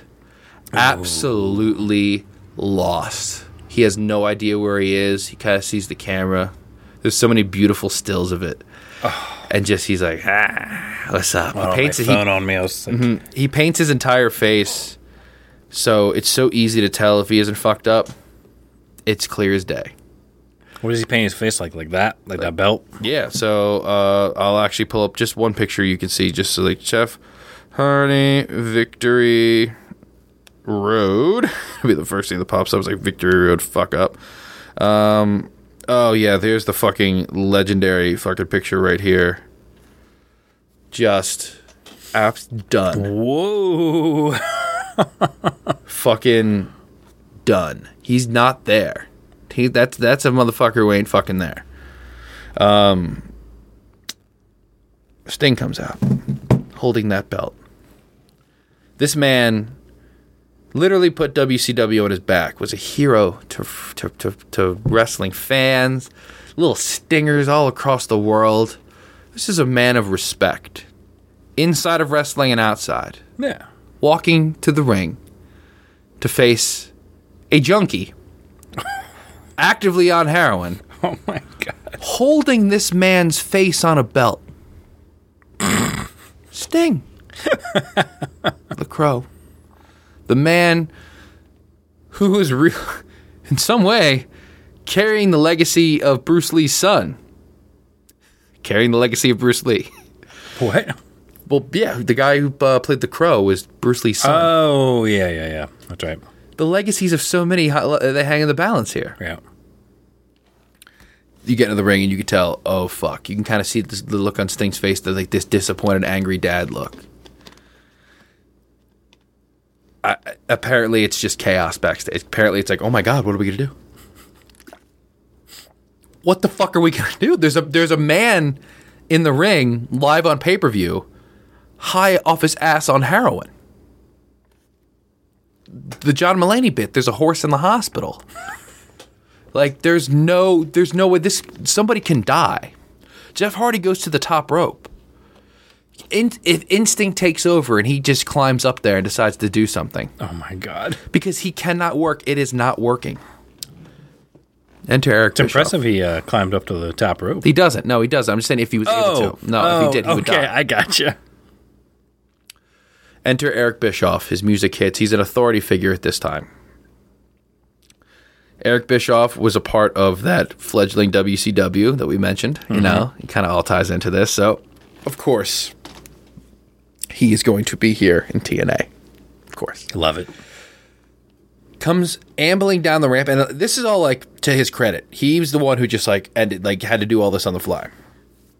Comes down as the evil authority figure and just does this bullshit speech in the middle of the ring. And by bullshit, I mean he is just like, "St- I need to figure out a storyline, guys. To- You see, and it's really it's impressive when you see it. It's really Today we learn to stall. just beautiful. Just so you can tell he's thinking about it in his head. You can tell he was thinking about it on the way down because apparently, and this is from his own words, nobody was doing anything. He's like, I'm not even in charge of the pay per views. I'm the I'm one of the executives of the television show. I'm here as a consultant, and I just go out there. I just go out there. Again, there is no Vince at this company. There is no person sitting at what they call gorilla position, which is the forward position, mm-hmm. essentially right outside the gate, running the show. There is, there's none. There's just people running it. They just run a television show. Just each part runs, you know, and there's no one at the head. What is this organization? What is this ladder? I need to see the ladder. It's a wrestling company called TNA, my dear, my dear boy. You know, do you see how we've got that was started by a man? the monkeys using- are in charge of the zoo. Exactly. This company was started by ransom money. I did forgot to mention this. T- TNA was started with the ransom money. Oh, okay. Yeah. Uh, he goes out there and eventually he walks up to Sting and he's like, Now I'm going to come over there and I'll shake your hand. And he makes it a no DQ match just in case Sting has to fight this guy for real. He has to pin him. He has to hurt him. This this guy's too fucked up to understand what's going on. He's like, you just have to put him down. Put him down. um, he walks over to him. He makes it no DQ in case, you know, whatever needs to happen has to happen and walks over. He takes the microphone, Eric Bischoff, and he sticks it behind his back, so you cannot even have a chance of hearing anything. All this is really fucking smart. Like for a lot of shit that people will talk about Eric Bischoff, and for as carny as he can come off as sometimes, man is a fucking pro, absolute fucking pro. To this day, is an absolute pro on this thing right here, this microphone. Whether he's doing a prod, podcast, wrestling, whatever it is, he's a fucking pro. And I gotta, you know, I have to say that. Props re- for props are due. yeah. He goes, he talks to Sting, he, he goes to shake his hand and gets real up in his fucking face and talking to him like this. Mm-hmm. But as he's talking to him like this, he's like, You gotta hit him with your finish and put him down. He's too fucked up to work. Just everything he can do to hide this, because for some reason they just keep the fucking cameras on him. This no one knows No what is fucking If you know. anybody was in charge, like they're just they're trying to like, like- snake it in really. They're trying like nothing's happening. pan to the crowd real quick, you know. And then he walks over to Jeff and he just says to Jeff, like, uh, you're done. Take his fucking finish. Jeff Hardy spends the next minute with his t shirt going to each of the four sides of the ring, motioning to the crowd, saying, I would throw the shirt. Uh, uh. was He does this for a minute and a half. He Was that it was like part of his injury? Throw the shirt in the crowd. No. Oh, okay. No, just as new. This, is, new. He's improving. He's working. He's working. He's something working new. the crowd. He's working the crowd. Oh, okay. I was like, uh, I didn't know if that was like All the while Sting standing there holding this fucking belt. It's clownery. a 52 year old man who's like I who's you know who's found faith at this point in like it's like all right, what am I doing? And he stands there like a disappointed dad. Jeff does not throw the shirt. I want it to be known. He, he eventually never throws Never the shirt. to the Well, crowd. you know, got to keep that shirt. You got to put the shirt. Did he put it back on? Because that'd be even funnier. No, it just I think he just like sets it down because the bell the bell rings, and Jeff Hardy tries to lock up with him. Jeff scratched Sting's neck up. Oh shit. fucking up. This match technically went for a minute and 28 seconds. They kind of literally struggle with each other up into the ropes. Sting turns, like, tosses him around. He's a much stronger man. At 52, he's got that dad strength. Ah, old man strength. Yeah. Yeah, but he's also cut. He, you know, Sting is not a, you know, he, I mean, he, I remember him being pretty big. he's always, he still looks, he still looks great. Turns him over and hits the Scorpion Death Drop. Then covers Jeff Hardy and has to hold him down because Jeff Hardy's trying to kick out. oh no. And then the ref comes over. He's like, "Count it. One, two, three. Match is over." Oh wow. Sting is just walking up the ramp, just straight up going, "I know." Hold the bell. I I know. I agree. Seriously, to the crowd, just like I know. I know. Oh, were they all like booing? Yes, the main event of the pay per view just Uh, Oh. a minute twenty nine seconds. Oh, that was the You main there's a- event? this is the main. The pay per view was sold. I mean, think. But I didn't what? even realize that was the main event. I guess that makes sense. You know what? Take yourself back to the year two thousand. All right, when Tyler's still maybe a little bit of a wrestling fan. Yeah. Hey Tyler. Hey, me and four buddies are gonna get together. Do you got ten bucks? Sting's wrestling Jeff Hardy. Yeah. Yeah, man, let's do That's worth my money. Yeah. Oh, a, a mere 10 years later, Sting is wrestling Jeff Hardy in the main event of a pay per view. you know, Just for a minute and tw- that's a like minute uh, and 29 seconds. It's like um, I believe shit. it There's was. like it was like boxing matches where it's just Yeah. like 30 seconds knockout. but you're paying for that. That's kind of Yeah. cool to see. Every now and again, there there'll be a match where, um, you know, they'll have like a match goes 30 seconds. It's cool sometimes. Not the match you sold the show on. yeah. But I mean, shit.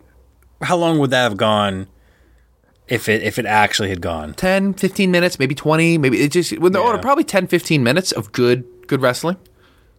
Good good storytelling. Yeah. Minute 30. Minute and 30 and a lot of that is uh, spent with them in the ropes kind of him Just trying to turn him wrestling? and just yeah, like let it like trying to turn him over. This uh what did the what kind of repercussions do you think Jeff Hardy faced here? I assume a promotion. Yes. really? I was making a joke. Jeff Hardy continues to get DUIs to this day. Was re-signed by WWE. Uh, I think what 2017 or whatever. to WWE? oh yeah, he's currently there, Oh making a lot of money. God. Got a DUI a year ago. Has been Intercontinental Champion recently. Was on WrestleMania. Still making money. Still getting DUIs. Still has not learned his lesson. He was gone from TNA television for a couple of months after this, and returned returned briefly after uh, doing an up apology to the locker room, which people did say was sincere. Was never Public apology? no. Oh. That never, been- never made a public apology. I'm surprised TNA didn't fucking uh, record that and oh, okay. No, that's yeah. So T- see, TNA probably thought this is awesome. Yeah. this is this is great for the TV show ratings. Uh, Jeff Hardy comes back. There's no repercussions. Nobody learns anything from this. There is really that's the end. The end. no one Jesus. learns. No one learns anything. Uh, we'll see you on the Jeff Hardy death special. I, I really don't know how, what other way to say it. Uh, that's a guy who continues to do bad things in his life. Continues to have all these redemption arcs. The, the, I think the fifth redemption arc is the the last one, and I think he's on eight. Something like that. I don't know. Uh, so I, I took you on a long trip there, but that that was that was that was the Hardy heroin hole. and like after like I you know after um I remember like after like Chyna passed away I remember like the WWE I you know talking about like oh you know what we need to we do need to start reaching back out to like the wrestlers who like gave their life and they're falling apart. But then you just see shit like this. Let's let's take a quote here and we, we will wrap this up. So look that's down the hardy hole. Essentially long story short yeah jeff hardy literally got away with shooting heroin and going on a pay-per-view. No nothing ha- nothing happened. He continues to be a star to this day. He was probably uh um you know sat at home with pay. Yes. Administrative leave with pay. Yes. That's exactly what happened. Guaranteed contract, baby. Oh shit this is again wrestling is one of those businesses. Again i like i enjoy aew i feel like it does add an air of legitimacy. But it's a long process and they may start making mistakes soon too. I mean you know it's just wrestling has never been able to pull itself out of those carny dark days because people like jeff jarrett and vince mcmahon jeff hardy they're allowed to run rampant and be who they are. Down the hardy hole. How old is Vince McMahon now? 75 So I mean, his mother's still alive what? Vince McMahon's mother lives. How old is she? 99. I think she just turned 100. You understand that he will run that company until death. And oh my god, Hey, because didn't like uh, what happened to his kids? Were, did his kids take over? No, he ran. Shane went to China to fucking run a company in China that went under, and Stephanie became one of his underlings. Okay. Triple H married in. Oh yeah, yeah, yeah, yeah. That's right. And that's where wrestling is today. Yeah. It's on an uptick. There's there's the independence, there's other things, Is but he, is he still with his wife Linda? Oh, yeah, obviously I'm with I'm with Linda. Didn't she go into politics? And she tried to. So she tried to run for Senate, got destroyed. And then she got picked for Trump's cabinet, served in a position for a year, and then got moved to one of his super PACs. Still works there today. What?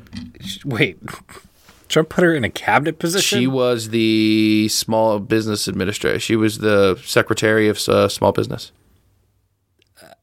okay. From the moment from the moment Trump got in office, like she was the first one. Okay. Not the first one ever, but like that his first one. She was in the position for a year because again, his administration people came fucking in and out. She was a part of a company that destroyed small businesses. Uh huh. okay. Wrestling. Yeah. That's it. We fed on the whole. Uh, I broke a promise. I did. I did a wrestling, and I don't give a fuck. I, I have not felt well this entire show. Yeah. and pushed myself through. You're through sweating. Yeah, I am sweating. I don't feel. I think I have that weird stomach thing that my kids have. Yeah, but like I pushed myself. Maybe I'm not as delirious as I thought. Maybe I'm gonna hit the. Get this DMT real quick. Let me hit this DMT. I am a broken man with a broken podcast. We're, we'll give you the B sides thing another time. I can't do it tonight. I'm sorry. Sorry. Too sweaty. It's not, it's not even B sides. You got the wrong thing. I know exactly. I'm delirious. I can't be. I can't be. We'll, we'll get it done Monday or over the over the conference or whatever. All right, guys. Look at look at me. Look at us. I'm not even plugging the Patreon. I'm not, I'm not even going to tell you to go to patreon.com slash m3 podcast. I'm going to get it right. I believe in me. You've fallen down the hole with me. You, you did it. I fucking did it. This was an hour and 45 minute podcast. What the fuck? Find us on Facebook. Find us on Instagram. Find us on YouTube. Yeah, you do it. Know? Help me. I know I haven't I haven't really done ads before. So I mean, we're we're up the three main things: Facebook, Instagram, YouTube. We're starting to put videos up on YouTube. Um, so you, you can find us there. That all our, our clips and everything. We're, we're gonna get over there. Um, maybe we'll find some cool stuff to put just on YouTube. But and you can find us on Patreon. Five dollars. You know, we're, we're we're packing that shit deep. Deep. That that's a deep pack over there. Oh, and I don't know. Did you want to discuss what you did today? Not yet. Not yet. Okay. When it's ready to drop. When it's ready. All right. Well then, yeah. You know that that's pretty much it. You're, All right. You're sweating. I'm Yeah. sweating. It's from our gig. I need to- I need to cut- Ba-ba-da. Ba-ba-da. Oh, I gotta cut this fucking